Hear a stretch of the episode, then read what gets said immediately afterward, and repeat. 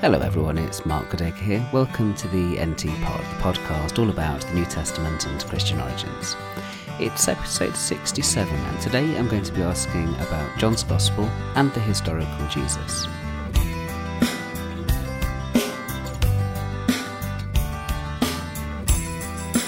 In New Testament scholarship in recent years, there's been a renewed interest in the Gospel of John, and, and people are beginning to say again could it be that John's Gospel does tell us something of interest about the historical Jesus? Now, to get our heads around why that might be quite a surprising thing and quite a change, we've got to take a careful look at why John's Gospel, at least at first sight, really is not a very promising source for studying the historical Jesus.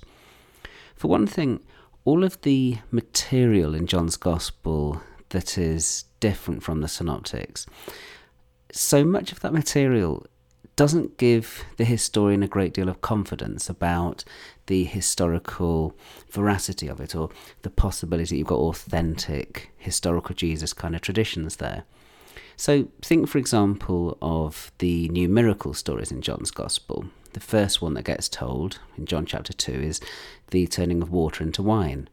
Well, that's kind of a tough one for lots of people to get their heads around, isn't it?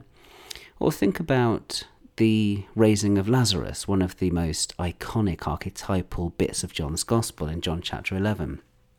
The raising of Lazarus contrasts with the raisings from the dead that you see in the synoptics. I mean, Matthew, Mark, and Luke all have the raising of Jairus' daughter, but in the synoptics, she's only just died. In fact, when Jesus sets off to Jairus' house, she's still alive.